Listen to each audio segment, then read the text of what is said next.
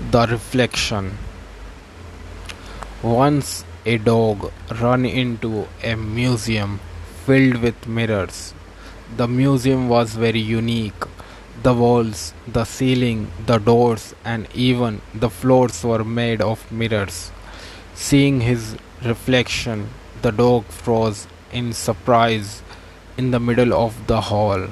He could see a whole pack of dogs surrounding him from all sides, from above and below. The dog bared his teeth and barked. All the reflection responded to it in the same way.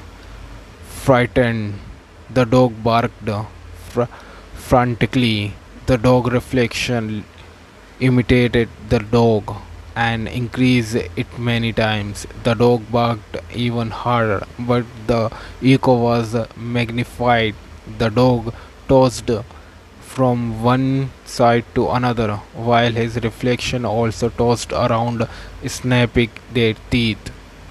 Next morning, the museum security guard found the miserable, lifeless dog surrounded by thousands of reflec- reflection of the lifeless dog. There was nobody to harm the dog. The dog died by fighting with his own reflection. Moral of the story The world doesn't bring good or evil on its own. Everything that is happening around us is the reflection of our own thoughts, feelings, wishes, and actions. The world is a big mirror, so let's strike a good pose.